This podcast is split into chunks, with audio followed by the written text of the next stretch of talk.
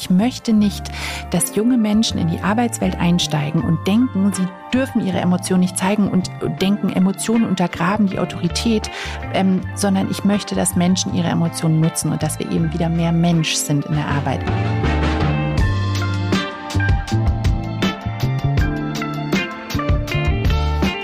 Also hallo und herzlich willkommen zum Podcast beziehungsweise dem Podcast für mehr Beziehungsfähigkeit in der Arbeitswelt von heute und morgen. Und wir sind Julia von Winterfeld und Stefanie Schissler. Heute remote dabei. Genau, wir haben ein ganz neues Setting. Erstmal ist Julia hierher getigert mit einem riesen Koffer mit allen Sachen drin, um das hier aufzubauen. Steffi ist in Hamburg, ich bin hier in München zusammen mit der wunderbaren Magdalene Rogel. Lena, hallo, herzlich willkommen. Vielen Dank für die Einladung. Und wir testen das mal in dieser Form, ob das so gut läuft. Ähm, scheint auf jeden Fall schon mal hier schön zu sein, weil die Sonne scheint in München, es ist herrlich und ich freue mich wirklich, ja. dass ich auf jeden Fall dich hier in Person erleben darf und wir nicht nur in Remote-Form alle zusammen wären. Genau, vielleicht ein paar Worte zu Magdalena für diejenigen, die sie noch nicht kennen. Ich kenne dich auch heute zum ersten Mal in Person. Ansonsten habe ich dich äh, sehr gerne und tue es auch weiterhin verfolgt auf den sozialen Medien. Du bist nämlich ja im Grunde die Person, die für Emotionen am Arbeitsplatz steht. Gerade mit deinem Buch jetzt letztes Jahr ähm, hast du das nochmals befeuert, aber ich würde sagen, das ist nicht erst dann äh, in den Start gekommen, sondern schon lange begleitet dich das. Und, und das, was wir von Magdalena kennen, also du bist schon 15 Jahre hier bei Microsoft wo ich auch gerade sitze. Bei Microsoft bin ich seit sieben Jahren. Sieben Jahren. Seit 15 Jahren in der Online-Welt. So, genau, in der Online, danke sehr. und äh, genau, und davor ähm, auf jeden Fall, ja, in einer ganz anderen Welt mhm. im Grunde. Also dann als in der Kita tätig mhm. und hast dann entschlossen, so jetzt geht es in, in eine andere Welt und äh, ich werde mal die Kinder vielleicht in anderer Form begegnen, und zwar in der Arbeitswelt. und da sind wir auch sehr gespannt, einfach mal so dein, dein Lebensweg auch da zu ja, zu hören ähm, und vor allem, wie das einfach mit deiner Emotionswelt zusammengeht. Mhm. Ähm, ja, insofern nochmals herzlich willkommen und zum Start äh, mögen wir einfach die Frage, die wird dir sehr geläufig sein, aber trotzdem stellen wir uns mal die Frage, wie stehen wir denn heute mit uns selbst in Beziehung? Und ich werfe mal den Ball zu Steffi und frag dich mal da drüben im Remote-Dasein, wie stehst du denn heute mit dir in Beziehung? Oh, das ist natürlich eine Frage. Da merke ich auch, dass mir durch den Kopf geht, was sage ich jetzt und was sage ich nicht, ähm, weil wir hatten geplant, dass du in München bist, Julia, und ich hier. Wir hatten aber nicht geplant, dass ich auf der Couch liege und mich nicht so richtig bewegen kann. Ähm, aber genauso gibt man das dann doch preis, weil es damit zusammenhängt, wie ich auch mit mir in Beziehung stehe. Ich habe eine Knieentzündung, was ich noch nie hatte und es dauert auch irgendwie länger, als ich das mir gedacht habe und ich das vielleicht auch mag und habe dementsprechend, also wurde irgendwie so flach gelegt in einer extrem stressigen Phase für mich, in der ich sehr viel zu tun habe und auch wirklich so eine enge Deadline habe und merke so richtig von, was will mir dieses Knie sagen, bis wie, wie gehe ich damit um. Also ich bin in einer kritischen Beziehung mit mir gewesen die letzten Tage, würde ich sagen. Und jetzt gerade aber an einem, an einem Wendepunkt, wo ich merke, ich entwickle so einen Ehrgeiz gepaart mit so einer Ruhe. Ich möchte dem jetzt Raum geben. Ich möchte aber trotzdem dann jetzt hier das machen, was ich kann, um den Druck nicht so groß werden zu lassen und entwickle auch wieder so eine Art von, ich kann das, ich werde das hinbekommen. Und das ist dann so eine von der kritischen Beziehung in die wohlwollende, aber auch anerkennende Rolle jetzt gerade zu gucken, wie es mir eigentlich wirklich geht und was ich brauche. Ja, krass, was immer kommt bei dieser Frage. Schön, aber danke fürs mal. Teilen. Ja, danke für die Frage. Und Julia, ich gebe sie zurück an dich. Ich wollte, ich wollte mal einen, einen anderen Weg mal nehmen und direkt zu Magdalena geben. Ähm, ja, wie stehst du denn heute mit dir in Beziehung? Ja, äh, heute ist ja Montag und äh, für mich ist Montag tatsächlich immer eine große Herausforderung, weil ähm, ja für mich der Start in die Woche immer sowas ist, was mir ja nach wie vor so ein bisschen Angst bereitet und ich oft denke so, oh, bin ich dem wirklich gewachsen, was diese Woche alles auf mich wartet? Schaffe ich das alles? Ähm, Kriege ich das alles hin? Wie sind die Termine? Wie funktioniert alles mit dem Privatleben? Und ähm, das ist für mich tatsächlich so zum Start in die Woche echt immer so ein kleiner Angstmoment, aber ich merke dann, sobald der Montag so beginnt und ich so die ersten Termine auch habe, geht es mir dann auch wieder sehr gut und ich bekomme dann auch wieder dieses Selbstvertrauen und diese Selbstsicherheit. Ich habe seit ein paar Jahren den Trick, dass ich mir den Montag, äh, den ja, ersten Slot quasi immer blocke und da keine ähm, Termine quasi reinlasse, damit ich selbst entscheiden kann, mit was für Terminen ich in die Woche starte. Ähm, und das ist sehr schön. Heute Morgen hatte ich nämlich ähm, die beiden Töchter von einer Kollegin äh, zu Besuch, die so einen Praktikumstag machen und habe mich mit denen ausgetauscht und das war dann einfach total schön. Und ähm, ja, so ver versuche ich äh, meine Montagsangst immer ein bisschen zu überwinden. Ja, schön. Und dass du vor allem das auch so einplanst, das erlaubt es dann umso mehr, glaube ich, einfach in, den, in die Woche, die erstmal ein Stück weit Herzklopfen bereitet, äh, mhm. äh, dann auch gut zu starten. Also sehr schön, danke. Danke fürs Teilen. Ja, ich kann, ich kann mich äh, auf jeden Fall äh, ein Stück weit mit den Herzrasen und dem Kritischen, gerade weil es, wenn es um Technik geht, was wir schon lange nicht mehr hatten, dann ist man immer ein bisschen aufgeregt. So, klappt das, geht das? Insofern ähm, ist da ja so eine gewisse Unruhe. Ich merke, dass ich jetzt, jetzt so langsam wieder ankomme hier und in das Gespräch eintauche. Äh, das ist zum einen. Und ähm, ja, die Woche wird sehr voll für mich. Äh, ich werde dann von München weiterreisen, noch weiter in den Süden mit äh, einer Gruppe von Führungskräften. Und ähm, ja, merke, dass ich meine Kräfte gut beisammen haben möchte, damit äh, die einzelnen Aufgaben in dieser Woche auch gut bewältbar sind. Ja, insofern hoffe ich, ähm, noch mehr in die Ruhe zu kommen und dieses Gespräch wirklich nicht nur zu lauschen, sondern auch in einer Form zu bringen, gemeinsam, die, ja, die uns in eine Emotionswelt entsprechend eintauchen lässt. Mhm. Und somit eigentlich könnten wir gleich mit dieser Angst beginnen. Ähm, mhm. Du hast so schön entsprechend äh, das auf dich bezogen äh, und wie, wie die Woche dann startet. Wie lässt du denn davon teilhaben, wenn du anderen begegnest an einem solchen Montagmorgen? Ist das nur nach innen gerichtet, was du wahrnimmst und das dann entsprechend äh, dich ja, für den Tag äh, das so gestalten lässt, wie es dann dir gut tut? Oder gibst du das denn auch preis, dass eben, wie du es jetzt gerade bei uns machst, auch anderen, die du begegnest hier, ja, heute wieder Montag ist und damit auch mhm. ein gutes Stück Angst dabei ist? Ja, ich glaube, ich habe das für mich tatsächlich gelernt, ähm, wie wichtig das ist, genau über solche Emotionen einfach auch zu sprechen.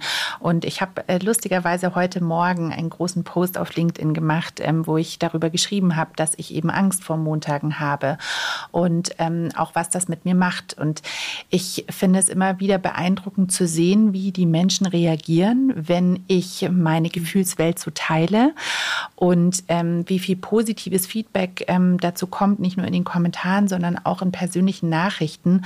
Und ich glaube, deshalb ist es so wichtig, dass wir viel öfter darüber sprechen, wie wir uns fühlen und ähm, auch wie herausfordernd manche Dinge sind, weil oft äh, ja denken wir ja oder oder haben so eine Vorstellung davon, dass ja alle so cool sind und alle das so easy schaffen und das verstärkt nur für uns das Gefühl, dass wir nicht so gut sind oder nicht gut genug, weil die anderen kriegen das ja alle easy hin. Und ich merke eben so, ähm, Umso mehr wir darüber auch sprechen, umso einfacher wird es für alle Beteiligten und umso menschlicher können wir auch miteinander umgehen, weil wir eben nicht immer nur die Rolle sehen, die eine Person hat, sondern wirklich auch den Menschen hinter mhm. der Rolle wahrnehmen können und dadurch natürlich viel besser auch äh, miteinander arbeiten können, aufeinander zugehen können, mehr Empathie entwickeln können, wenn ich weiß, was einen Menschen beschäftigt, wie es am Menschen geht.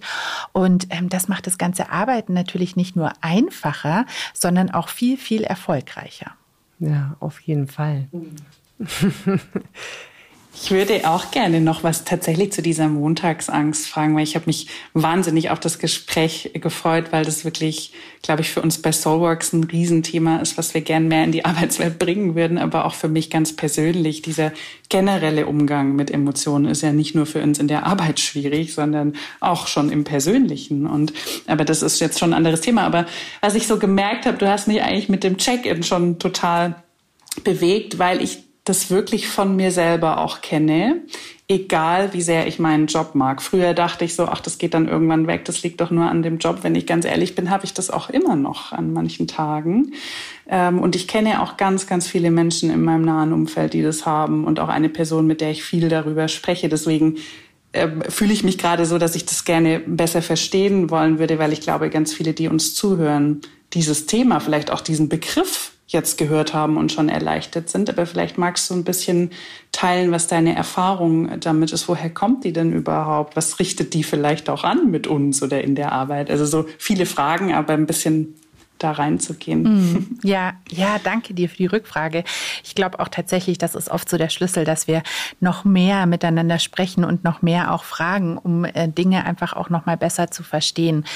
Ähm, für mich war es tatsächlich sehr erleichternd, erstmal dafür Begrifflichkeiten zu haben. Und mhm. ähm, es gibt äh, zwei Begrifflichkeiten, nämlich äh, tatsächlich Sunday Blues und Monday Scaries. Ähm, beide beschreiben das Gleiche, nämlich dieses, diese Angst vor dem äh, Wochenstart. Und ähm, mir ging das ähnlich wie dir, dass ich ähm, oft dachte so, ach Mensch, und äh, dann, dann muss ja mit meinem Job was falsch sein oder ähm, ich, ich kann eben nicht gut genug sein, wenn ich immer noch so eine Angst habe. Und das hat äh, ein anderes Phänomen dann nochmal verstärkt, nämlich das Imposter-Syndrom. Das ähm, kennt ihr wahrscheinlich auch für die Zuhörenden, die es vielleicht noch nicht gehört haben. Ähm, das ist das Gefühl, eben eine Hochstaplerin zu sein und ähm, so dieses Gefühl, äh, eigentlich kann ich das gar nicht, was ich mache. Und das ist bei mir schon ähm, immer noch relativ stark ausgeprägt, weil ich eben kein Abitur habe, nicht studiert habe. Du hast es vorher angesprochen, Julia. Ich bin eigentlich gelernte Kinderpflegerin. Und das ist bei mir dann schnell so, dass ich denke, so, naja, eigentlich kann ich das ja gar nicht. Und äh, die werden das dann merken, diese Woche wird's auffliegen, diese Woche kommt's raus, äh, jetzt kommt's dann wirklich. Ähm, was ich, natürlich weiß ich heute, ähm, dass das Quatsch ist und dass das nicht so kommen wird. Aber ähm, ich finde es ganz wichtig, dass trotzdem auch anzuerkennen und ähm, mich auch nicht selbst dafür zu verurteilen, sondern eben eher ein Mitgefühl mit mir selbst zu haben, dafür, dass ich diese, ja, Monday Scaries habe und dass diese Angst einfach da ist und dass es eben nicht darum geht, diese Angst loszuwerden und total cool zu sein, sondern dass es eher darum geht, ähm, die eigene Angst auch anzunehmen, zu verstehen und es eben auch trotzdem zu tun. Und für mich ist einfach mhm. ganz klar, ähm, dass es nicht darum geht, dass dass ich ähm, Angst vor meinem Job habe. Ich liebe nämlich meinen Job sehr. Ich bin sehr, sehr ähm, dankbar für das, was ich tue, ähm, sondern vielmehr, dass es einfach ein, ein Anspruch auch ist, den ich an mich selbst habe. Und ähm, ich bin ja für Diversity und Inclusion verantwortlich, was auch irgendwo sehr emotionale Themen sind und wo es mir ganz wichtig ist, niemanden irgendwie äh, auszuschließen, keine Vorurteile zu haben. Und trotzdem wird es mir passieren. Und ähm, das eben anzuerkennen, einerseits diese Angst ist in Ordnung und auf der anderen Seite, ich werde Fehler machen und das passiert. Und ähm, beides ist eben ein, ein Teil von mir, ein Teil meiner Persönlichkeit. Und das, was mir am meisten dabei hilft, ist eben dieses Selbstmitgefühl und nicht mich nochmal dafür zu verurteilen, dass ich jetzt Angst habe, weil dann verstärkt sich das ja nur und ähm, kommt in so einen Teufelskreis, sondern einfach zu sagen, ja, das ist so und diese Angst ist einfach auch da, weil ich großen Respekt vor dieser großen Aufgabe habe und das ist wichtig so. Und es geht nicht darum, die Angst loszuwerden, sondern die Angst an der Hand zu nehmen und die Dinge trotzdem zu tun. Mm, sehr schön gesagt. Und gerade wo du erzähltest ähm, von dem, was du hier bei Microsoft machst, vielleicht magst du uns ähm, ein Stück weit noch Kontext geben. Mhm. Sieben Jahre bei Microsoft, davor, wie du sagtest, schon äh, anders unterwegs. Ähm, was hat dich denn, wenn wir nur bei Microsoft bleiben, was hat dich denn angezogen, in einem solchen Konzern zu arbeiten, wenn du vielleicht sicherlich wusstest zu dem Zeitpunkt, so wie du bist, ist vielleicht ein Konzern gar nicht so der beste Ort zu sein. Hm, ja.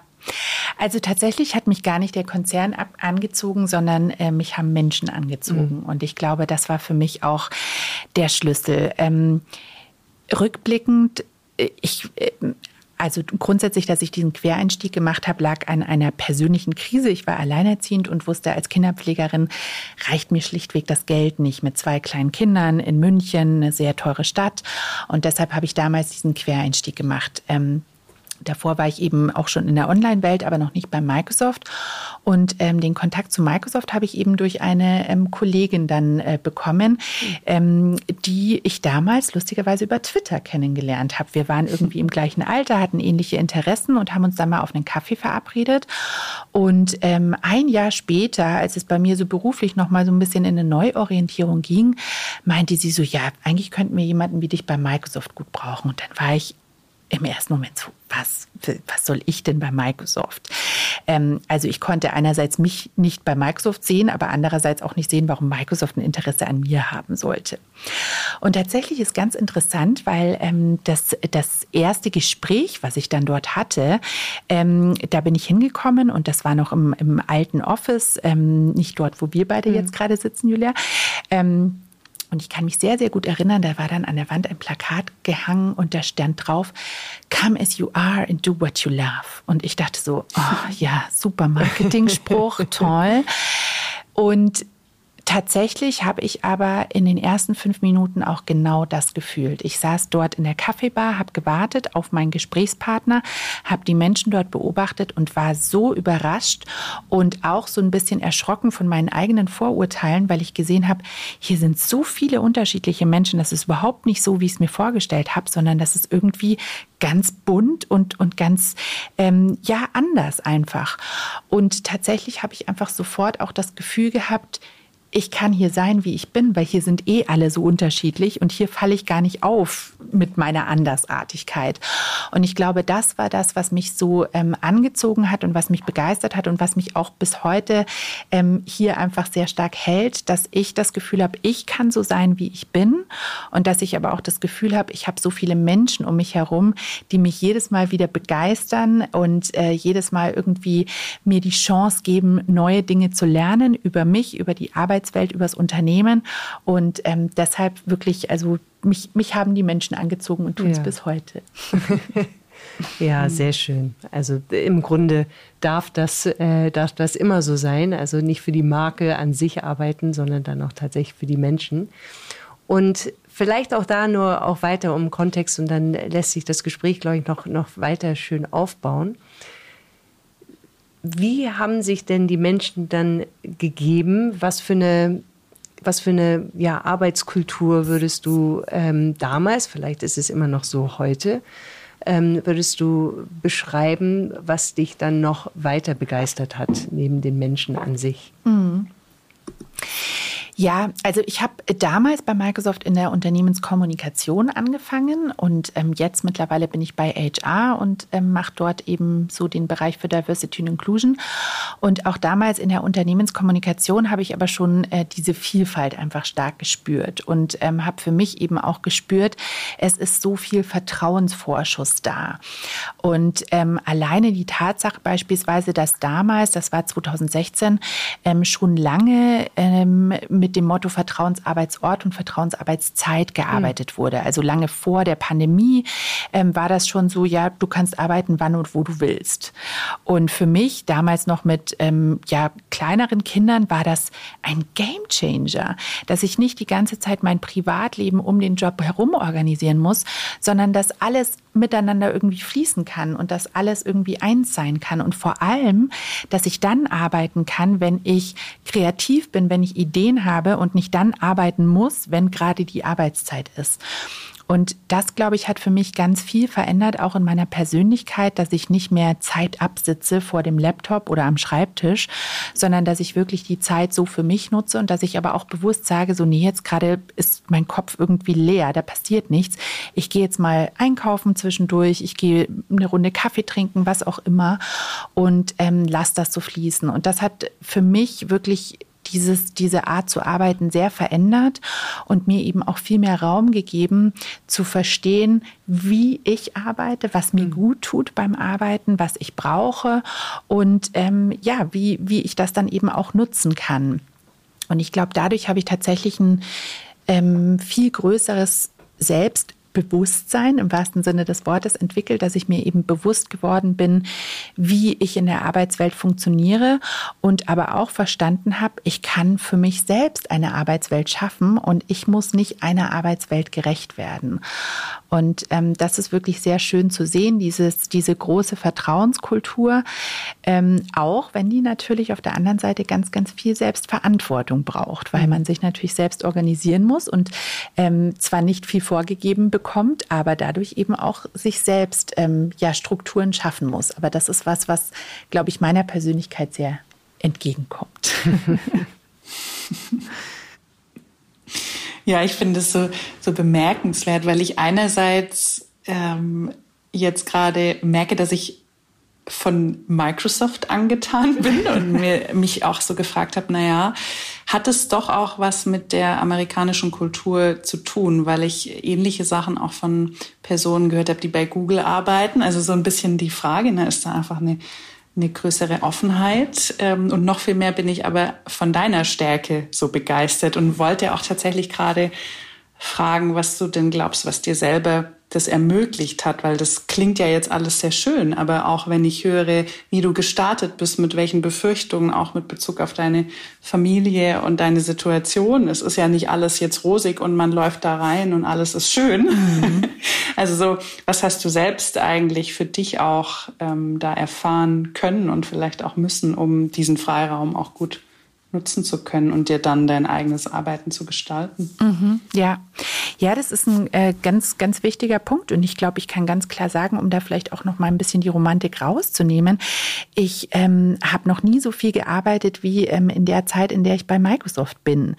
Ähm, aber mir hat die Arbeit eben auch noch nie so viel Spaß gemacht. Und ich glaube, das ist eben so der große Unterschied, dass, dass ich einfach diesen Freiraum bekomme und ähm, genau so meine Stärken nutzen kann und einsetzen kann, dass es, dass es einfach großen Spaß macht. Und ähm, das ist aber eben auch die größte Herausforderung, sich selbst dann auch ähm, ja zu disziplinieren und Strukturen zu finden, wo ähm, höre ich jetzt dann auch mal auf, weil wenn mhm. alles so Spaß macht und wenn alles so begeistert, dann ist es natürlich ganz schwierig auch ein klares Ende zu finden. Und das ähm, ist für mich nach wie vor eine Herausforderung, aber ähm, ich, ich liebe es auch nach wie vor und ich fand ganz interessant, was du angesprochen hast mit der amerikanischen Kultur, weil ich glaube nicht, dass es jetzt an Amerika an sich liegt, ähm, sondern dass es einfach daran liegt, dass dort sehr viel Forschung zu diesen Themen auch stattfindet. Und wir haben das vor vielen Jahren gesehen, der New Work-Trend kam ja auch aus den USA, was auch nicht daran liegt, dass die USA jetzt irgendwie ähm, ein, ein besonderes Land ist, sondern dass einfach sehr viel Forschung dort stattfindet zu dem Themenbereich.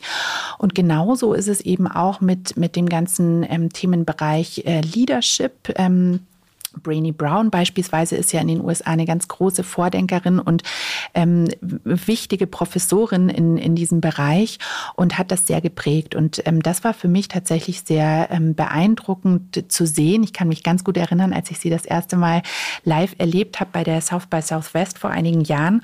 Und ähm, ich so dachte so, wow, wir können über Gefühle sprechen in der Arbeitswelt und die helfen uns weiter Game Changer, weil ich eben bis dato immer dachte, so oh Gott, meine Emotionalität, äh, die muss ich äh, bestmöglich irgendwie verstecken, weil ähm, wenn die Leute das merken, dann sind die alle total überfordert und ähm, eben zu spüren und ähm, dann auch ja selbst äh, zu erleben, welchen Unterschied es macht, wenn wir unsere Emotionen wirklich sinnvoll nutzen, wenn wir sie bewusst wahrnehmen, wenn wir sie reflektieren, was das für einen riesengroßen Unterschied macht. Das war für mich schon ähm, beeindruckend zu sehen und ich glaube, das das konnte ich auch nur, weil ich hier auch den Raum dafür bekommen habe und ähm, diese Diversität, diese Andersartigkeit, auch ähm, eben emotionale Diversität, immer mit ähm, mindestens Neugier, meistens aber auch offenen Armen angenommen hm. wurde.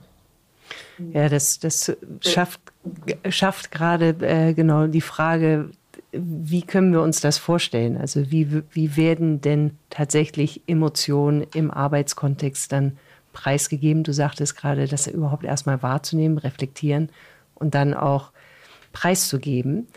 Wie, genau, wie lässt sich das hier äh, in deinem Kontext, in Team-Meetings oder, oder bei Microsoft äh, entsprechend ja, erlebbar machen? Mm, ja, ja, ich glaube, das äh, Wichtige ist, ist ähm, da wirklich so ein bisschen Realität reinzubringen, weil ich merke, dass ähm, ganz oft, wenn ich über das Thema Emotionen in der Arbeitswelt spreche, dass die Leute dann so Bilder haben, dass alle weinen oder alle schreien oder wie auch immer.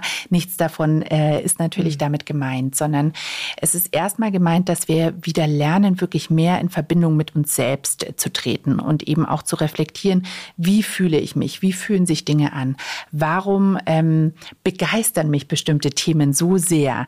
Was sagt das über mich? Ähm, warum ähm, machen mir vielleicht manche Themen auch Angst? Warum werde ich wütend, äh, wenn wir in Meetings auf bestimmte Art und Weise miteinander sprechen? All diese Themen. Und das, glaube ich, haben wir sehr verlernt ähm, in unserer Gesellschaft. Das hängt natürlich immer auch davon ab, wie wir auch sozial oder familiär geprägt sind.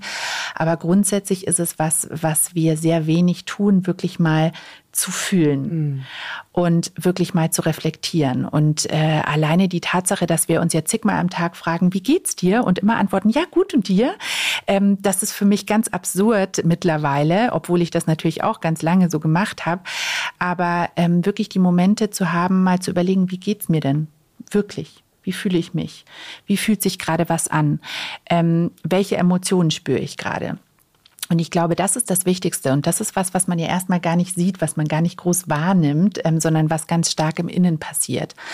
Aber ich glaube, wenn das im Innen passiert und wenn wir das für uns selbst umsetzen, dann haben wir natürlich auch viel mehr Gespür dafür, Feingefühl, ähm, Empathie, um wahrzunehmen, wie es vielleicht anderen geht und äh, können dann vielleicht auch eben mehr besser darauf eingehen dadurch, dass wir mehr Empathie mit uns selbst entwickeln, wenn wir das reflektieren, können wir eben diese Empathie auch für andere empfinden. Und das ist enorm wichtig, wenn wir in Teams arbeiten. Und ich würde sagen, fast alle arbeiten wir ja irgendwie in Teams.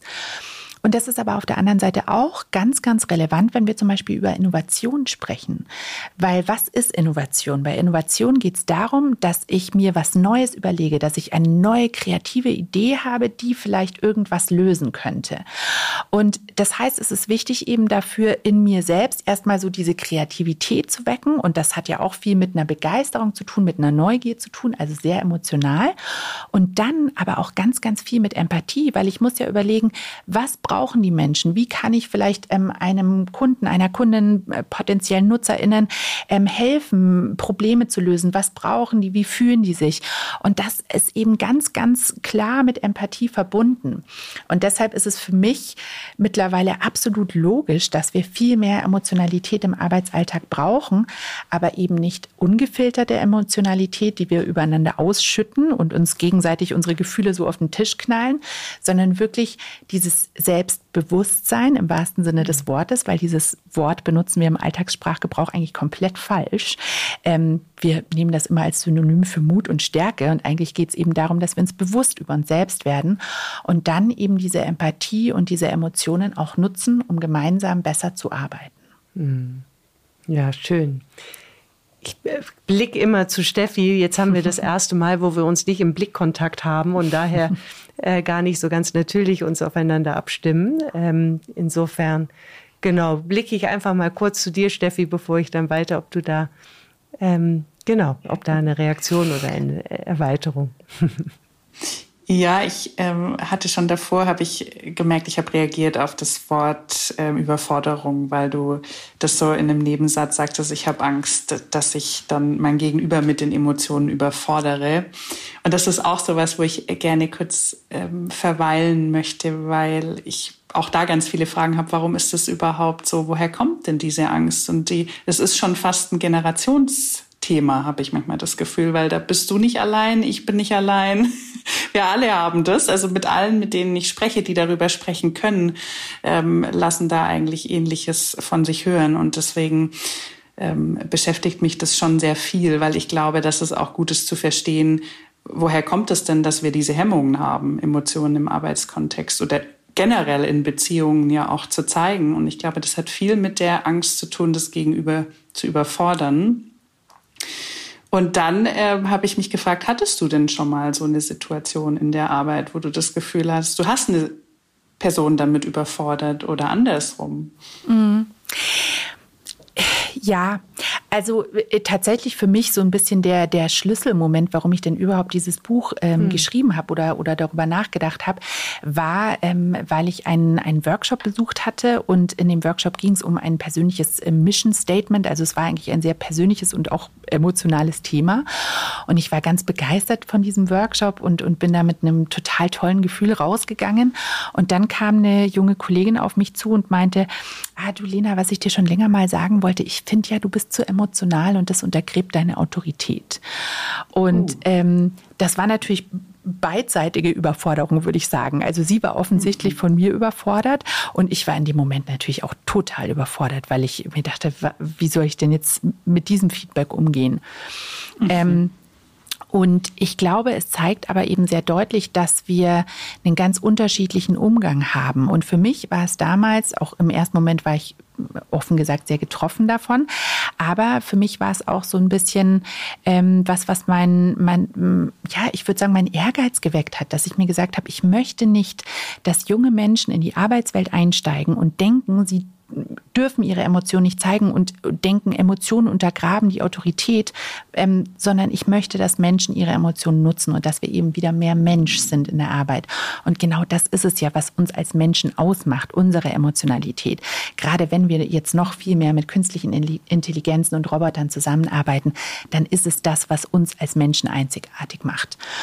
Und ich glaube, das zeigt aber ganz gut, was du beschrieben hast, Jeffy, eben diese, diesen Überforderungsmoment. Und ich glaube, auch hier hilft uns die Empathie weiter. Es geht darum, dass wir wirklich möglichst radikal empathisch sind in allen Situationen, auch in Situationen wie dieser, wo ich wirklich sehr getroffen war und wo ich am liebsten gesagt hätte, was redest du für einen Quatsch? Mhm. Ähm, und es war aber ganz wichtig für mich zu verstehen, das sagt sie nicht, um mich zu verurteilen oder zu verletzen, sondern das sagt sie, weil sie es so empfindet.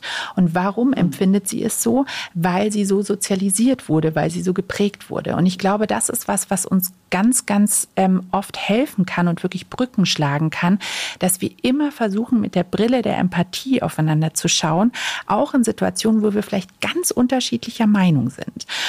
Und gleichzeitig ist diese Brille der Empathie natürlich auch wichtig ähm, in verschiedenen Situationen, dass wir auch lernen, wann gehe ich wie mit meinen eigenen Emotionen um. Und da ist dieses Feingefühl sehr wichtig. Und ich habe zum Beispiel Mitarbeitende, mit denen ich sehr offen bin, was meine eigenen Gefühle betrifft, weil ich weiß, die sind vielleicht ähnlich und, und wir haben auch vielleicht ein engeres Verhältnis.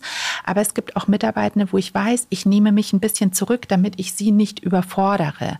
Und ich glaube, mhm. das ist was, was wir wirklich lernen können, was wir üben können, zu spüren, wo hilft uns was weiter und wo kann ich welche Situationen ähm, ja auch, auch mit wie viel Emotionen nutzen, ähm, so dass eben diese Empathie ja wirklich an erster Stelle steht und nicht ähm, eine Überforderung stattfindet. Hm. Ja, und das finde ich auch spannend. Was ich noch höre, ist nach der Fähigkeit im Gegenüber auch zu schauen ist sie im Moment, weil es kann ja sein, generell ist jemand fähig, Emotionen auch aufnehmen zu können ähm, und dann in dem Moment aber nicht. Also es ist ja immer der Kontext und aber auch, was bringt die Person mit. Und das finde ich einen ganz spannenden Punkt. Und ich glaube auch, dass wenn ich eben diese Empathie mitbringe und ähm, ein bisschen Selbstbewusstsein, kann ich auch, wenn ich ehrlich bin, beurteilen, ob die Person das jetzt gerade nehmen kann oder nicht. Und dann ist die Frage, wann gehe ich denn da drüber und haus trotzdem raus? Mhm. Ähm, oder wann ist es andersrum und ich nehme mich zurück, weil ich vielleicht doch dann Angst habe, das zu teilen. Deswegen fand ich das auch einen schönen Punkt von dir gerade. Mm, es könnte ja auch, äh, dass eben, äh, wie ihr oder du das gerade sagst, Steffi, wie ich mich dann auch mitteile. Äh, ein anderer oder ein weiterer Weg ist es dann auch, vielleicht die andere Person einzuladen, dann die eigenen Gefühle gerade mitzuteilen oder mhm. da auch äh, entsprechend den Raum zu halten für das Gegenüber. Und meine Frage äh, in, in deine Richtung, Lena, wäre, äh, wie, wie forderst du im positiven Sinne jetzt andere heraus, sich auch mehr damit zu zeigen? Ähm, wie gehst du damit um? Was, was tust du? Ähm, äh, genau, bist du einfach die Person, wie ich dich jetzt gerade wahrnehme, sehr wach und aufmerksam und einfach sehr gentil, würde ich fast auch sagen. Oder ähm, gibt es da auch andere Wege, ähm, an ja, dein Gegenüber auch äh, in die eigene Gefühlswelt einzuladen, also in die des mhm. Gegenübers? Ja. Ja, also ich glaube, einerseits tatsächlich bin ich mittlerweile sehr offen ähm, mit, mit meinen eigenen Emotionen und versuche das auch immer wieder eben zu teilen, so wie ich vorher auch gesagt habe, beispielsweise auf LinkedIn oder auch bei Vorträgen, dass ich einfach auch offen darüber spreche. Und ich merke immer wieder, dass es Menschen gibt, die dann so einen kleinen äh, Irritationsmoment haben, so einen kleinen, kleinen Moment der Überforderung, aber dass es eben ähm, meistens auch ganz, ganz viele Menschen erreicht und ähm, zum Nachdenken bewegt. Und ich glaube, das ist was ganz Wichtiges, dass wir einfach selbst wirklich ähm, das, das leben und selbst genau so sind, wie wir uns äh, fühlen und das vielmehr auch teilen und da diese ja, Verletzlichkeit auch ähm, zeigen. Ähm, das, das ist, glaube ich, ein erster ganz wichtiger Punkt. Und dann, was du beschrieben hast, Julia, ist ja auch nochmal so, wie schaffen wir so Räume zu öffnen, dass andere vielleicht auch den, den Mut haben? Und ich glaube, das ist schon mal ein Raum, dass wir zeigen, ich tue das also ist das in Ordnung, wenn du das vielleicht mhm. auch tun möchtest. Mhm. Ähm, und ich glaube aber, es gibt auch Kleinigkeiten im Alltag. Also beispielsweise Meetings eben nicht damit zu beginnen, so wie geht's dir, ähm, sondern ich versuche Meetings immer zu beginnen mit der Frage, wie war dein Tag bisher? Ähm, weil das einen Raum öffnet, der nicht überfordernd ist emotional. Also ich frage nicht, wie fühlst du dich? Teil doch mal deine Gefühle heute mit, weil das kann für viele Menschen einfach schon zu viel sein. Sondern einfach, wie war dein Tag bisher? Und damit öffnet man einen Raum, den die Person nutzen kann, so wie sie möchte. Erzähle ich jetzt, boah, ja, mein Tag bisher war ganz schön chaotisch, ich bin echt äh, irgendwie überfordert heute mit dem Tag. Oder erzählt die Person einfach nur, ja, mein Tag bisher war ganz gut. Das ist auch okay. Ähm, aber ich glaube, so können wir eben immer wieder Räume öffnen ähm, und, und die anderen Personen eben einladen oder zumindest einfach sagen, hier ist der Raum. Und was ich auch ganz, ganz wichtig finde, ist uns immer wieder auch zu reflektieren und äh, so wie du es ja vorher auch schon getan hast, Steffi, ähm, immer wieder auch mal Rückfragen zu stellen, weil das hilft beim Reflektieren, dass ich ähm, eben sage, Julia, ich habe das jetzt gerade so verstanden, dass du meintest, XYZ. Und das hilft einerseits in unserer Kommunikation, weil das ist ja auch ganz spannend, dass wir meistens was anderes oder oft was anderes verstehen als das, was die Person wirklich meinte, vor allem in ja vielleicht auch emotionalen Situationen. Aber es hilft eben auch, dieses Reflektieren zu lernen, wenn wir uns gegenseitig immer wieder einen Spiegel vorhalten und sagen, schau mal, ich habe das gerade so gehört, erlebt, gefühlt ähm, und du dann auch die Gelegenheit hast, ah, danke, dass du es mir nochmal sagst, ich meinte eigentlich das und das. Und ähm, ich glaube, das sind so Kleinigkeiten, die uns gerade im Arbeitsalltag sehr viel helfen können, ähm, einerseits eben Reflexion zu lernen und andererseits aber eben auch diese, diese Kommunikation wirklich immer wieder auch nochmal zu verbessern, ähm, indem, indem wir rückfragen, indem wir neugierig sind und ähm, indem wir wirklich ja mehr zuhören als selbst reden. Mhm. Mhm. Absolut. Ich merke, wie es äh, mich hinzieht, äh, so ein paar, sag ich mal, äh, Glaubenssätze, die äh, zum einen wir schon hatten. Also es ist fast unprofessionell, ähm, wenn man Gefühle zeigt. Also dieser fast so kollektiver Glaubenssatz, der da draußen ist. Und gleichzeitig auch, es gibt so Glaubenssätze, ähm, Generationen, also die älteren Generationen, die sind sozusagen nicht mehr, also sind in der Arbeit ohne Gefühle mhm. reingekommen und können es äh, bis heute nicht zeigen und dafür die jüngeren Generationen eher.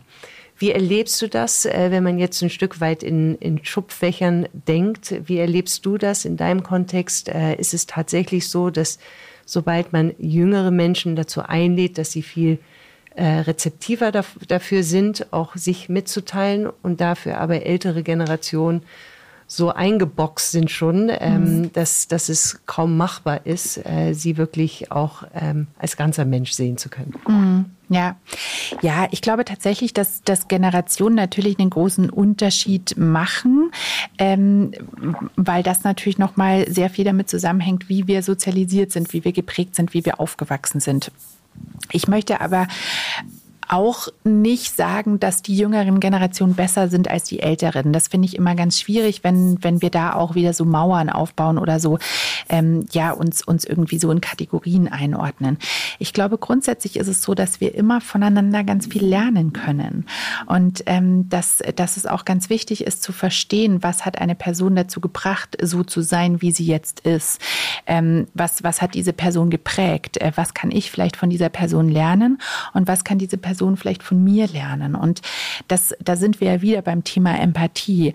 Also eben nicht diese Mauern hochzuziehen, sofort, du bist das, ich bin das, sondern eben immer zu versuchen, Brücken zu bauen und zu gucken, wo können wir voneinander was lernen? Was können wir voneinander lernen?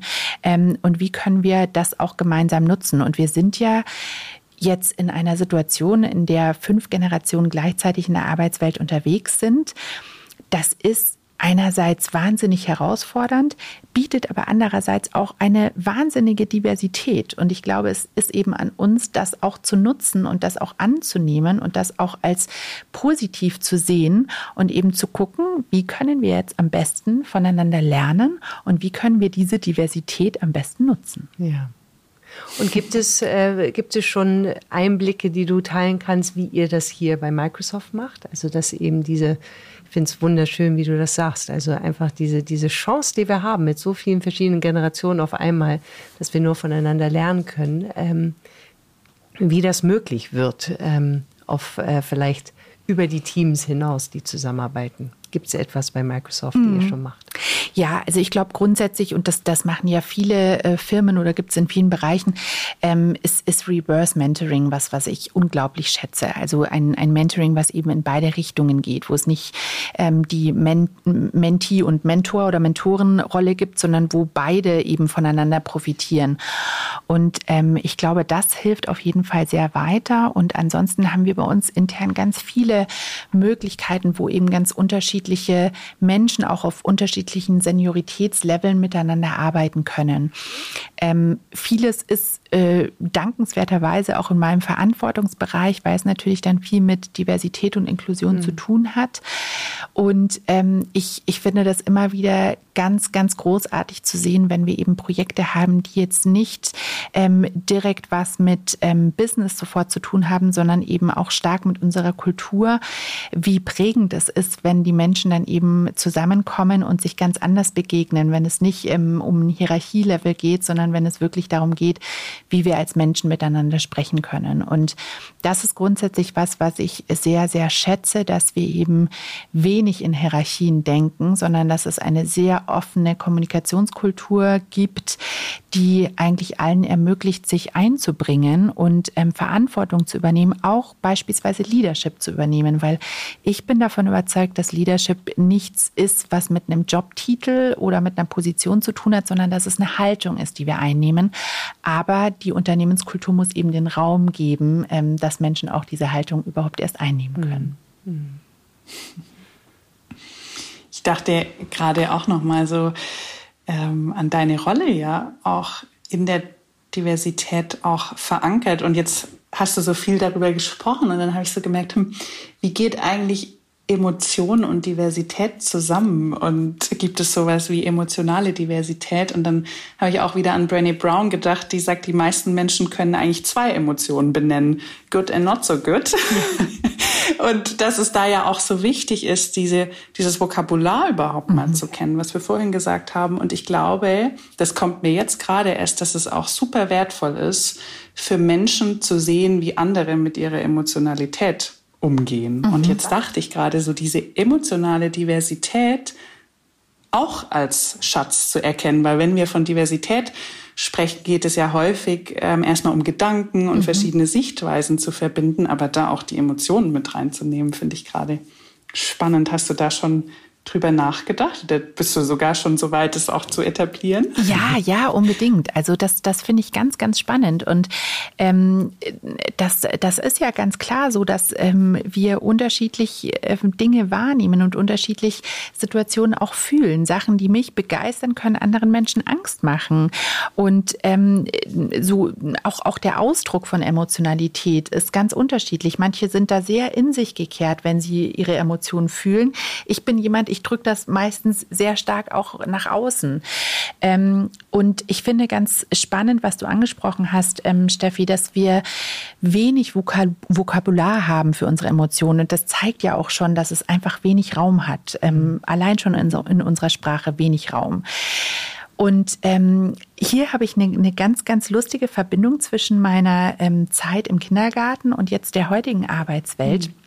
Ich habe in meinem Buch versucht, jedes Thema immer ja erstmal so ein bisschen theoretisch zu beschreiben, auch wissenschaftlich zu unterlegen, weil ich eben nicht nur aus meinem eigenen Gefühl schreiben wollte, sondern eben auch immer die Wissenschaft dazu holen wollte. Und ich versuche aber auch jedes Kapitel immer abzuschließen mit einer Übung, weil ich mir denke, so okay, wie setzen wir es jetzt um im Alltag? Und ähm, spannenderweise habe ich nämlich eine Übung auch mit reingenommen, die ich aber wiederum aus dem Kindergarten kenne. Und das ist die Rumpelstilzchen-Übung. Das finde ich nämlich ganz, ganz schön, dass ähm, man mit Kindern eben ähm, übt und lernt, Emotionen wirklich richtig zu benennen und ähm, immer wieder auch mal hinzuhören, so, okay, was ist das jetzt wirklich? Und ähm, wenn wir jetzt mal sagen würden, welche Emotionen wir kennen, dann würden wir wahrscheinlich schnell bei zehn Emotionen zu Ende sein, weil dann würde uns nicht mehr viel einfallen. Ähm, und diese Rumpelstilzchenübung besagt eben, dass bis wir den richtigen Namen von der Emotion finden, ähm, ist das Rumpelstilzchen da. Und wenn wir es aber schaffen, das richtig zu benennen, dann löst sich das Ganze auf. Und wir alle kennen ja, oder ich denke, die meisten kennen das Märchen vom Rumpelstilzchen, dass es darum geht, ähm, dass die Königstochter eben den Namen erraten muss. Und erst als sie den Namen errät, löst sich eben alles auf und das Rumpelstilzchen verschwindet. Und das finde ich so eine schöne Übung für Kinder, aber auch eine schöne Übung, die wir für uns selbst nutzen können, dass wir eben ganz tief hinhören müssen, dass wir versuchen müssen, okay, wie benenne ich es wirklich? Ist es jetzt vielleicht eine Enttäuschung? Meistens ist es ja auch eine Mischung an Emotionen, die wir empfinden, nicht nur eine Emotion, sondern es mischen sich verschiedene Dinge. Und dass wir immer wieder üben, das wirklich zu benennen und äh, eben den den Namen für das Rumpelstilzchen in uns zu finden, damit wir dann eben auch so ein, so Erlösungsmoment haben, dass es nicht mehr so in uns hängt. Weil wenn wir was benennen können, dann ist es einfach auch viel greifbarer. Und das finde ich wirklich ganz, ganz wichtig, das im Alltag ähm, immer wieder auch zu üben. Es ist wahnsinnig schwierig, ja. fällt mir heute auch ja. immer noch sehr, sehr schwer. Aber es ist gleichzeitig so befreiend, wenn man dann für sich findet, ah ja, genau das ist das, was ich fühle. Das ist das, was sich so komisch anfühlt. Und ich könnte mir vorstellen, je mehr wir das üben, umso, umso größer wird unser Wortschatz. Äh, und, und wie schön, ja. Ein, ja. Ein, ja, ganz, ganz, äh, ganz tolle Übung. Äh, mhm. Äh, Finde ich, wollte schon fast sagen, ganz süß so einfach, dass wir, dass wir da die Möglichkeit haben, äh, wirklich das zu benennen, was in uns ist. Und es wirft dann trotzdem noch die Frage auf, äh, wie viel Zeit wir uns denn dafür dann nehmen können, sollen, dürfen. Äh, denn mein Erlebnis zumindest ähm, in einigen der Unternehmen, wenn nicht in allen Unternehmen ist, die Geschwindigkeit zieht an. Mhm. Äh, es hat so das Gefühl, wir sind ständig äh, von einem zum nächsten Meeting und sind äh, bereits schon da, sag ich mal, überfordert oder gerade in der heutigen Zeit überfordert. Und wenn ich jetzt auch noch ich überspitze es jetzt, ähm, wenn ich jetzt auch noch nach meinem Gefühl suche, habe ich dafür überhaupt die Zeit. Mhm. Insofern äh, wie, wie sind da deine Erfahrungen? Äh, braucht es so viel Zeit, äh, sich mehr, mehr selbst zu reflektieren und genau das zu erspüren, was in einem ist und mhm. man Worte dafür findet? Und ist da die Hoffnung, wir werden immer in Anführungsstrichen schneller damit, äh, aber Entschleunigung uns auch dabei? Mhm. Ja, ja, ich glaube, das ist ein riesiger Punkt. Natürlich diese, diese Geschwindigkeit, die sich irgendwie immer weiter potenziert. Und das ist ja nicht nur im Arbeitsleben, sondern das ist ja auch im Privatleben so. Ich glaube, es liegt eben an uns, immer wieder auch Inseln zu schaffen ähm, für eine Entschleunigung. Und ähm, ich habe für mich beispielsweise gelernt, dass ich wirklich sehr, sehr stark mit Kalenderblockern arbeiten muss, mhm. ähm, um mir einfach diese Inseln auch zu schaffen. Ich habe es ja vorher schon als Beispiel gesagt, ich äh, blocke mir den Montagmorgen immer, damit ich da einfach für mich auch entscheiden kann, was und ähm, wie ich in die Woche starte. Und genauso blocke ich mir übrigens den Freitagnachmittag, also so, dass ich die Woche wirklich in den Rahmen setze, dass ich sage, ich, ich entscheide, wie ich starte und ich entscheide, wie ich die Woche beende. Ich habe aber jeden Tag ähm, mir auch einen Blocker gesetzt für meine Mittagspause, ganz banal, damit ich nicht immer über die Pause hinaus arbeite. Ähm, ich habe mir Blocker gesetzt für meine E-Mails. Ähm, ich habe mir Blocker gesetzt für Zeit zum Lernen.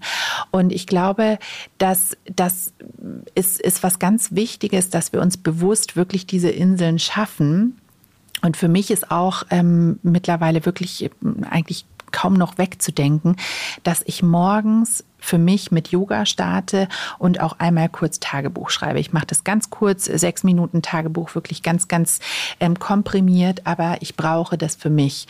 Und ähm, Yoga schaffe ich auch immer unterzubringen und wenn es dann eben nur fünf Minuten sind, aber dann sind es fünf Minuten. Und ähm, das ist, glaube ich, ganz, ganz wichtig, dass wir uns wirklich die Zeit für uns selbst nehmen, weil, und das ist jetzt vielleicht eine unpopular opinion, aber ich glaube eine ganz, ganz wichtige. Ähm, wir sind der wichtigste Mensch in unserem Leben. Und wir tendieren immer dazu zu gucken, was ist dann mit den anderen. Ähm, oft ist es dann ja mit den Kindern, mit der Familie, mit dem Job. Aber wir sind die Hauptrolle in unserem Leben. Unser Leben gibt es nicht ohne uns. Und deshalb finde ich es ganz, ganz wichtig, uns wirklich an erster Stelle zu setzen. Und es gibt das schöne Bild mit der Sauerstoffmaske, im Flugzeug, die soll man sich selbst zuerst aufsetzen, bevor man auf andere zugeht. Und ich merke immer noch, wie schwer mir das fällt, mich zu priorisieren, mich an erste Stelle zu setzen. Aber anders funktioniert es nicht, weil wenn ich das nicht tue, dann ist es nicht mehr mein Leben. Hm, hm. Und das auch, also wie du schon sagtest, äh, zu Anfang mit zwei Kindern in deinem Leben, äh, das auch noch so voranzustellen, finde ich, äh, finde ich einfach beeindruckend und das im positiven Sinne. Äh, denn wir sind dann doch geneigt, gerade wenn Familie, äh, zu schauen, dass die Familie äh, vorgeht. Mhm. Und äh, manchmal leiden wir dann mehr darunter, als uns, äh, als uns recht ist. Mhm. Ich habe eine, ich sehe, sehe die Zeit auch und ich habe ähm, gerne so eine andere Richtung. Aber bevor ich das tue, Steffi, schaue ich mal in deine Richtung, ähm, ob etwas für dich äh, noch in diesem Kontext gerade offen ist. Ich gehe gerne in die Richtung. denn äh, genau, denn, Lena, du hattest schon selber äh, zu Anfang oder nahe zu Anfang gesagt, ähm, mit der künstlichen Intelligenz, jetzt sitzen wir hier auch bei Microsoft. Und ähm, genau, und wie du es auch geschildert hattest, wie wichtig und wertvoll es ist, wenn wir in meinen Worten jetzt mehr Kontakt zu uns selbst finden, äh, damit wir unsere unser Selbst ähm, besser im Blick haben mhm. und vielleicht dadurch gegenüber der künstlichen Intelligenz äh, noch äh, mitkommen.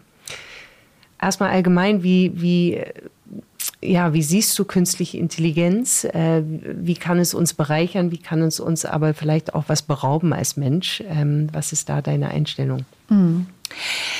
Also ich finde es unglaublich spannend und ich glaube, dass uns künstliche Intelligenz ähm, tatsächlich sehr viel Raum schaffen kann, wieder mehr Mensch zu sein mhm. und eben auch mehr zu fühlen, mehr uns wirklich auf unsere menschlichen Skills zu besinnen, weil sie uns repetitive Fähigkeiten oder ähm, Arbeitsabläufe abnehmen kann und ähm, uns unterstützen kann, eben mehr Zeit für diese wirklich menschlichen und kreativen Dinge zu schaffen.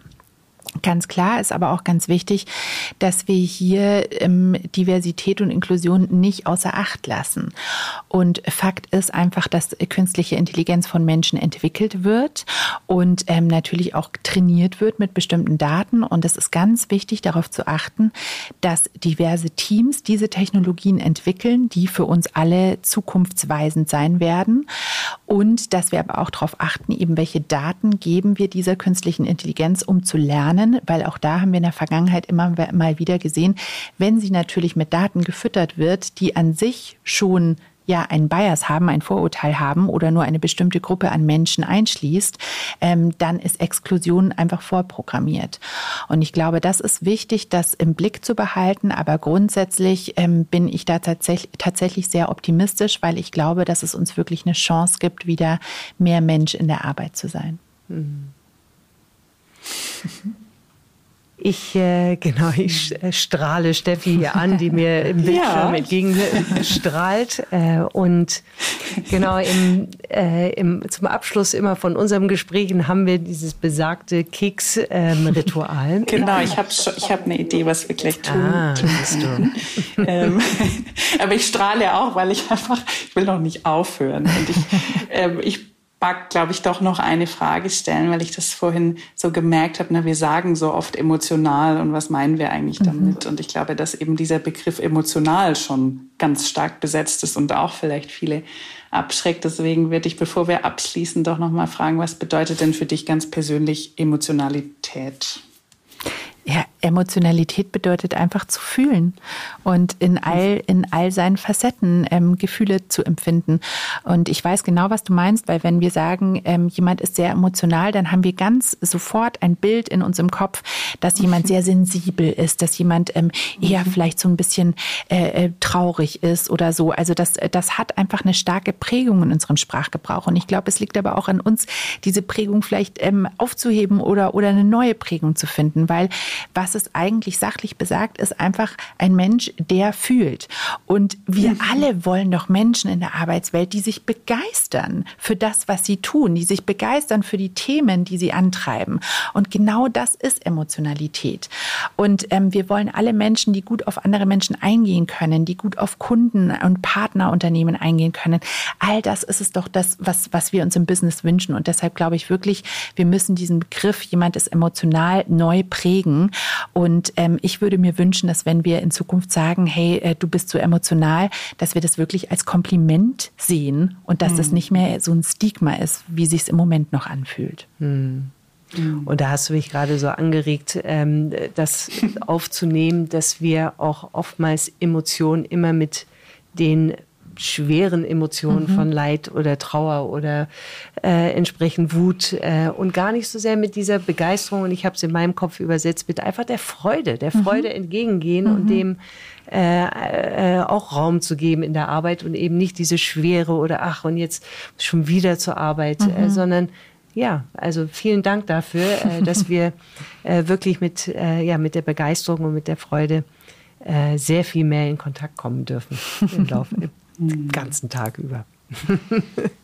Ja, danke. Es gibt, es ist mir auch gerade eingefallen, es gibt ja, vielleicht kennst du sie, Barbara Fredrickson, mhm. ähm, die auch aus der positiven Psychologie kommt und das Feld der positiven Emotionen ja seit den 90ern erforscht und dann eigentlich auch auf diesen Forschungsauftrag gekommen ist, weil sie eben gesagt hat, wie du es gerade angedeutet hast, Julia, es gibt so viel zu den sogenannten negativen Emotionen und wir wissen genau, wofür Wut gut ist, wofür Angst gut ist, warum es das auch evolutionär mhm. gibt, aber niemand hat eigentlich bisher in der Forschung auf die positiven geguckt und das sagt ja schon allein ganz viel aus. Und dann hat sie eben diese Liste an zehn positiven Emotionen auch ähm, erstellt, um auch mal wie, wieder aufzumachen. Das mhm. gibt nicht nur Glück und nicht nur Freude, sondern da ist so viel drin. Mhm. Es gibt Ehrfurcht, es gibt Stolz, mhm. ähm, es gibt Inspiration als positives Gefühl und auch da mal wieder sich ein bisschen zu öffnen. Das fand ich von euch beiden gerade noch ganz schön. ja. Und Genau, vielleicht können, oder doch noch was? Nee, ich wollte nur noch, ich sag's dann, also nur noch ein Kommentar, also wie schwer es uns fällt. Und ich, da frage ich mich schon, in, äh, ob das in der deutschen Kultur etwas stärker ähm, besetzt ist als jetzt, wo wir es vorhin hatten mit der amerikanischen Kultur. Also, dass wir mhm. wirklich nicht unsere Größe entgegengehen äh, und eher uns zurückhalten und ein Stück weit in dem Mangel uns aufhalten als mhm. in der Fülle. Und ähm, genau, das, das hatte mich jetzt auch gerade daran erinnert, äh, vielleicht ist das ein Stück weit, was wir hier in Deutschland noch mehr einfach äh, leben mhm. dürfen und sollten. Ja, auf jeden Fall. Ja, mir ist genau für unseren Abschluss normalerweise, wir haben äh, so einen Glückskeks und die Hörenden ähm, fragen sich jetzt vielleicht, wo der ist. Den haben wir leider daheim vergessen. Das ich, passiert ja ich. auch manchmal. ähm, und deswegen dachte ich gerade, weil mir ist aufgefallen, Lena, dass du so eine ganz schöne Art hast, einerseits wirklich bildhaft zu sprechen und zu vermitteln und auch so dieses Beispiel mit dem Rumpelstilzchen fand ich ganz einprägsam. Also so Worte zu finden für Dinge, die vielleicht nicht so nicht so leicht sind. Und deswegen dachte ich, geben wir doch einfach das an dich, weil dieser Glückskeks hat eigentlich die Aufgabe, dann das Gespräch nochmal abzuschließen mit der Botschaft, die da rauskommt, die ja dem Zufall überlassen ist. Und vielleicht geben wir den Zufall einfach an dich und ich werde dich fragen, hast du irgendein Zitat, das dir jetzt kommt oder irgendein Bild oder eine Metapher, wo du sagst, das würde doch jetzt passen, um das Gespräch abzurunden? Ja, also erstmal danke, dass ich, dass ich ein Glückskeks sein darf. In dem Stimmt. Wir machen mal auf. ähm, tatsächlich was, was mich ähm, seit äh, längerer Zeit begleitet, ist ähm, der Spruch, es geht nicht darum, was willst du werden, sondern es geht darum, wie willst du werden. Und ich glaube, das ist so wichtig, weil wir ja unsere Kinder ganz oft fragen, was willst du werden? Aber ich glaube, dass wir auch selbst uns innerlich oft fragen, ja, was will ich denn werden? Was will ich als nächstes? Was ist mein nächster Step? Was äh, ist meine nächste Rolle, mein nächster Job? Und ich würde mir eben viel mehr wünschen, dass wir uns selbst und eben auch unsere Kinder, unser Umfeld, unsere Kolleginnen, Mitarbeitenden fragen, wie willst du werden? Weil das so viel Raum gibt, genau auch für diese Emotionalität, für diese wirklich Persönlichkeit, für diese Menschlichkeit und weil wir nicht mehr so stark in Rollen, in Titeln, in Jobs denken, sondern viel mehr in dem, was uns als Menschen wirklich ausmacht. Schön. Sehr schön. Danke, dass du unser Glückskeks ja, hast. Danke euch. Ein sehr, sehr schöner Glückskeks. Lieben Dank. Sehr schöne Botschaft. Ja, und Lena, danke für deine Zeit, äh, für dieses Gespräch, äh, das wir führen durften. Und dir weiterhin alles Gute äh, dabei, wirklich dieses so umfassend wichtige ja, Botschaft und aber auch Thema in die Welt zu tragen. Vielen also, Dank.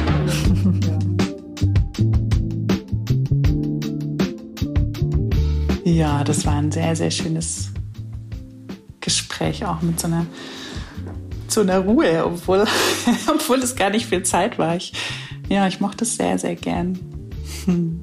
Auf jeden Fall. Ich, ähm, genau, ich war, fühlte mich auch ein bisschen gehetzt äh, in, in mhm. dem, was äh, der Aufbau war und bin äh, entsprechend äh, gehe ich aber wieder raus mit, äh, mit sowohl diese, diese, ich finde, Fähigkeit, andere in die Begeisterung zu bringen, ähm, auf jeden Fall in die mhm. Begeisterung gekommen zu sein.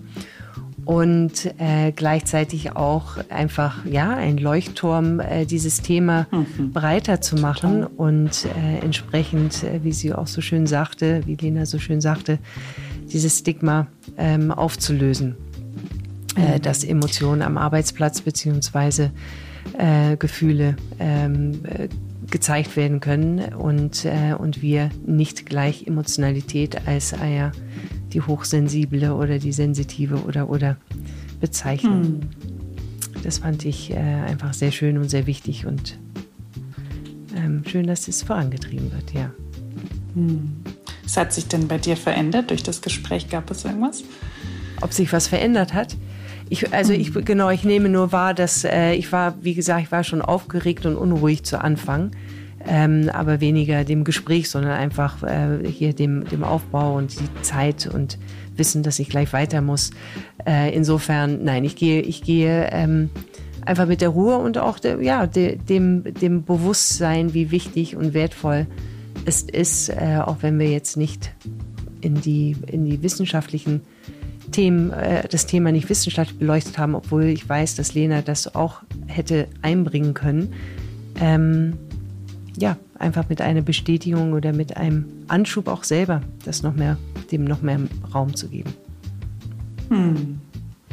Ja, das fand ich nämlich so ganz bemerkenswert, ne? dass ich so das Gefühl hatte, da gibt es gar keinen, ich muss jetzt überzeugen oder ähm, ich ähm, genau, ich muss jetzt irgendwie die wissenschaftlichen Sachen auspacken.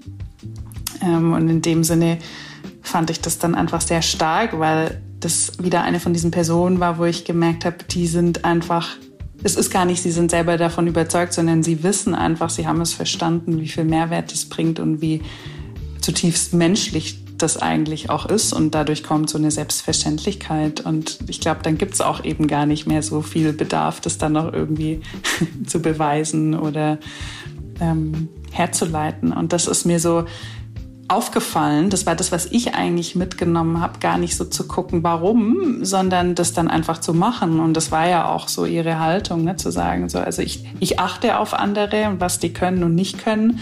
Aber erstmal achte ich auf mich und ich lebe das und ich bringe es einfach mit in die Beziehung. Und das ähm, fand, ich, fand ich wieder mal eine Erinnerung daran. Mm.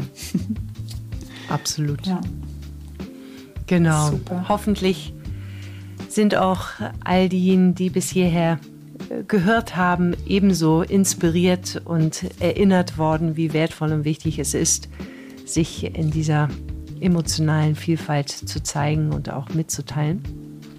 Und äh, an dieser Stelle sagen wir ganz herzlichen Dank fürs Zuhören, fürs Dabeisein und freuen uns wie immer auf Rückmeldungen, auf äh, ja, andere Themen, die vielleicht auch noch berühren die wir hier sehr gut in unserem Podcast angehen können. Also ganz herzlichen Dank. Danke an dich auch, Steffi, da drüben im Bildschirm. Ja, und danke an dich für das Organisieren und alles. Und dann in diesem Sinne noch eine gute Weiterreise mache ich jetzt einfach so, weil ich weiß, du musst weg und hoffentlich wird alles gut. Auf jeden Fall.